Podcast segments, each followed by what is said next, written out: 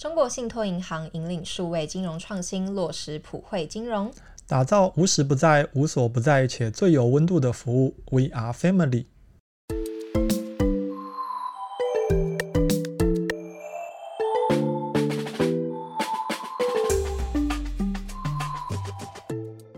财经大小事聊到省钱小秘诀，一起打造属于你的理财金字塔。欢迎收听，不管啦，给我钱。大家好，我是海晴，我是强尼。我记得啊，之前很早的时候有在节目上分享过，投资股票啊，其实就是一件非常简单的事情。很简单吗？只要六个字，做到你就天下无敌。就是低点的时候买，哎，不对，这样就八个字：低点买，高点卖。但这个很难。对，因为多数的人遇到的情况就是，哎，我怎么一买就跌，但是我一卖就涨，就是很很哦，就是会觉得很后悔，每一次都是这样。很多人遇到的，我觉得这两个案例里面呢、啊，更惨的反而是卖掉之后，接着再往上涨。你可能会觉得说，哎，这个明明都是赚钱，可是为什么卖掉都在涨，反而会更让人心里不平衡？因为你会觉得那些东西，因为我曾经拥有过，本来是属于我的，对，我是有机，我是有机会可以赚到这么多钱。那相信这个非常多的股市投资人。啊尤其像海琴，应该也常常经历过这样子的惨剧。那这个就是在网络上啊，或者是投资圈，大家都很常会去聊聊的话题。对啊，因为我们都希望自己能够完整的赚到那个波段，卖在最好的地方。对，应该没有人不希望这样。但是有时候就是，即便股票的基本面是很厉害的，但是它的价格就是还是会不断的波动嘛。那我们就要在自己出手之后，如果他才发现大幅上涨的情况，真的就是会像我们刚刚讲的很哦。那我们今天就是要来探讨到底为什么会发生这样的事情，然后让我们可以更好的去理解股市在运作跟投资策略上面的制定。虽然很多人啊买股票一定都会透过可能基本面的分析啊、技术面的分析来严密的计算去控制自己投资的标的，但是如果真的你是卖掉之后再涨一段，有时候啊那个感觉就是很不舒服，很不好。对，因为有时候啊反而是人的心理创伤最难抚平，所以我们今天啊就上网研究了一些心法，还有结合我们之前的投资经验，总共有五个方式，也许可以帮助投资人能够稍微获得一些安慰吧。那第一招呢，我觉得是最基础也是最重要的，就是要建立正确的心态。因为股市的交易不仅是涉及到技术面，我觉得更重要的是就是刚刚我们讲的心理层面。对，你要克服自己的心魔，就是在交易之前啊，很重要就是要建立正确的心态。你要相信自己赌的那只股票，就是它的市场行情是会往好的地方发展。当然也不是用赌的，就是。还是要有研究，然后再持续的看这档股票，它就是持续上涨嘛。那你在上涨的时候，你才能够把握住它的涨势，去获得更多的利润。但相反的，就是当如果我们选了这档股票，可是我们明明已经研究好了，可是我们却缺乏了自信，就会容易出现过早出场的情况。就是我们今天要研究，就是很呕的情况，然后我们就无法享受到这个更大的收益。所以我觉得最重要的就是，真的是要消除自己心里的心魔，不要画地自限。如果你已经都彻底研究好，已经规划好我这个价钱买进，那我接下来它可能会涨到多少钱？那应该要设定好这个顺序，我就是要到这个时候才卖，而不是涨个可能两趴、三趴、五趴就提前卖出。对啊，如果你只涨个一两块，或者是刚刚说的三趴、五趴就急着卖出，这个时候你也许还是有赚钱，但就是赚了一点点、一点点。如果接下来又涨上去了，那肯定就会遇到刚刚说的很呕的情况。虽然我们可能就需要有持有更多的时间，更有耐心的等待，相信自己的眼光，你都已经花。花这么多时间做功课，做好研究了。它如果真的是这么好的公司，那你就放心大胆的持续持有它吧，让市场啊还有时间给你更大的回报。所以我们在交易的时候啊，有时候应该是需要冷静一点，对，更相信自己。而且啊，当你对股价的表现就是有思想上面的限制，就等于是你也限制了你自己可以获利的潜力。如果啊，你想要进行波段操作，但是，你在操作的时候又一直担心它会回档，那你就很难持有股票。所以我们必须要从内心的深。处去相信自己，就是这档股票它是会持续走得很长远，并且相信它是很优秀的，不要对它设限，那才能够去持有住它的波段。那第二件事啊，就是不要怕失去不属于你的获利。以赌博这件事情来说好了，大家都知道那个十赌九输嘛，对，赌博是一件输的可怕的事情，对，是一个恶习。那假设有一个赌客啊，他在这个赌场里就赌博赌博，像刚刚说的十次，也许输了九次，那他的钱上瘾了。就越赔越多。但有一天呢，他就很幸运碰到了那一次，碰巧把赔的全部凹回来嘛。碰巧赢了一大笔钱，他看着哇，我连本带利都赚回来，这个时候啊就很开心，然后很喜悦，就忍不住想要再拼下一把。他当然啊心里想的是，我现在运整个来了，我接下来就不一样了，我一定要赚到更多的钱。可是这种兴奋感啊，可能反而会落入陷阱里，他持续的下注，持续的下注，反而啊又在把唯一赢的那一次的钱然后输掉。这个心理现象在投资的领域里面其实是很常见的，被称之为恐慌卖出跟贪婪买进。就是当投资的人啊，不管是投资的人或是刚刚讲的赌徒，都是在经历长期的亏损下面，就是如果一旦获利了，他们就可能会担心利润如果突然消失了，然后他就会很急的去卖出嘛。但是这样通常会往往导致就是错失更大的机会。所以啊，我们真的是要见好就收，要不然真的是会被贪婪误了我们的一生。我们很容易害怕那些曾经拥有获利的机会，所以出现获利的时候啊，有时候也会想到，哎，我过去那些失败的经验，所以就会很急着把握这一次，感觉更像是要急着证明自己，然后不想要再赔钱了。对，小赚可能就卖，小赚就卖。这个时候啊，你那个出场的心态不是对这间公司的认可，或者是对它长期的研究，单纯是因为现在有小赚了，那我可能就先出场，不管了，就是不想要让这个获利溜走。所以说啊，我觉得这是一个蛮难克服的心理层面，应该也是可以换句话来说，就是这其实是一个机会成本，就是赚钱以前我们是用赔钱去换赚钱机会，但是赚钱以后呢，是舍小利换大利。那这个第三件事啊，我们就知道聊怎么样算是好的停利方式，这个很难，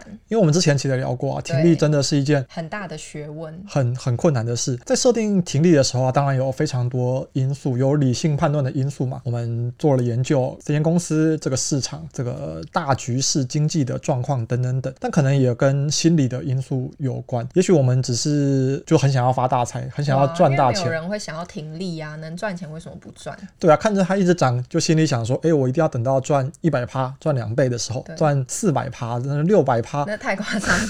太夸张。这个时候啊，可能就非常难能够触发停利的机制。但如果太保守啊，像刚刚提到的，也许三趴、五趴，这个时候你接下来又看着那个股价蹭蹭蹭往上冲，哇，那个心情绝对是很受影响。所以，怎么样设定一个适合的数字，就是一件大学问。对，像我自己大概就是设定在五到十趴啦，因为我相信我其实算蛮少的，对，蛮少的。但是因为我相信我的股票就是持续还是会往上涨，但是在往上涨的期间，我还是得赚钱嘛，因为我不是像呃买 ETF 那样，还是有买，但是如果是呃五到十趴这样子卖掉的股票，我就是觉得它在往上的途中还是会往下往上这样子小波段，所以我还是会想要赚那一点点的钱，因为毕竟我不是以以鼓励来维持我最大的生活基准啦。但是一般来说，还是建议大家如果停利点可以设定在十趴到三十趴之间是最好的，比较可行一点，也不是这么的好高骛远。那当然，因为我们呃实在没有办法确定，一开始一定是有设定一个目标，但是在实际投资过程中，也许几个月，也许几年，那那个公司的赚钱状况啊，那个产业的状况都有可能会变化，所以我们最好还是滚动式的调整。就像我们会持续研究这间公司的财报，这间公司的经营状况，那之前的预估啊就不一定适用，我们可能会持续上修，或者是呃持续下修。这时候啊，你就可以配合现在的情况来调节你停利的数字。对，因为不管怎么设定，其实都没有一个最好的方法啦，因为我们是真的没有办法预知这个价格到底会走向哪里。所以讲真的，如果你真的是设置几趴，其实这样的设置也只是限制了你这个价格的可能性。相反的，如果我们今天是把停利的位置设置在它价格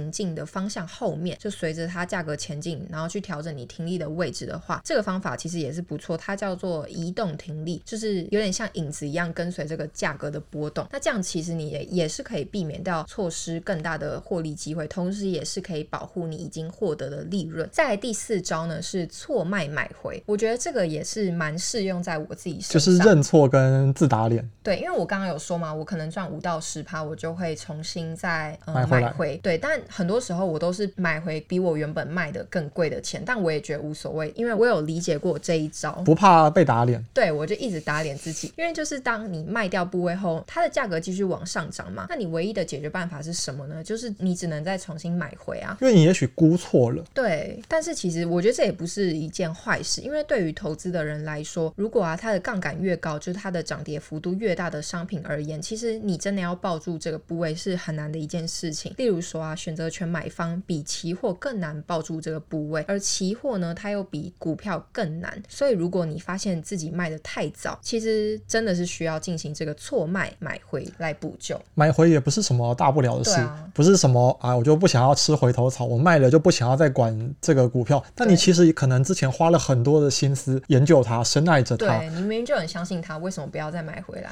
就是你事后发现，哎，我真的卖太早，我当初错看了，或者是哎，财报出来真的是超乎预期。那我们就是先冷静一下，好好想想，认错并不是什么大不了的事情。然后想一想啊，如果真的自己是错了，自己判断失误了，那就重回市场吧，没有什么大不了，你就再买回来。我觉得这个蛮大的原因就是大家都忍不下这口气，因为没有人喜欢吃亏嘛。我们如果用更高的价格买回来，就是承认我们之前的出场是错误的，在潜意识上面，我们就是不会愿意去承认自己的错误，这也是一种心态上的问题啦。对，因为你可能就觉得哦，中间少赚了两三块，我再买回来，我当初这么低价，哎，对，或是大家就会自我安慰说啊，这个股票跟我没缘啊，或者是那我就不要贪心，反正我之前有小赚就好。可是这个心理上就是我们不想吃亏，造成我们不愿意买贵。可是我觉得这是一个更大的迷思，因为你可能就错过后面那一个更长的一段。对，所以我觉得，因为每一笔交易都是独立的，你之前曾经卖了，不管是赚了多少，那也都是之前的事情。就不要再回头看了。对，你不要一直执着说，哎，我曾经有曾经买到这么低价的时候，不，不再是你的，这里都已经成为过去的传说了。对啊，不要因为之前的那个措施，然后放弃未来的美好。所以我们还是专注当下，它到底值不值得买，值不值得投资？那你预估未来会有多大的价差？虽然是买贵了，但它之后的价差更大，那当然还是要买啊。你就当做一个独立的事件判断，这样子的报酬率值不值得你拥有？不要为了之前的那一点点小失误，错过了更大的一片。那在最后一招呢，就是不要看账户损益。这就真的是之前有聊过的删 APP 了。对，但是其实这个我觉得还蛮难的，因为你怎么可能叫一个每天都在玩股票的人不要看？但其实这个有个很深的含义，就是你要抱得住获利部位，有时候真的是需要放下眼前的利益，就是远离这个损益去干扰你的情绪，就是你会一直专注在这个价格的走势的分析，还有交易策略的执行。那我觉得就是你这时候可能真的要不看账户损益，我觉得是一个不错的方法。就前提是你有中我们今天讲这个，就是你每一次都是卖掉后才标，那我觉得这个方法就很适合你，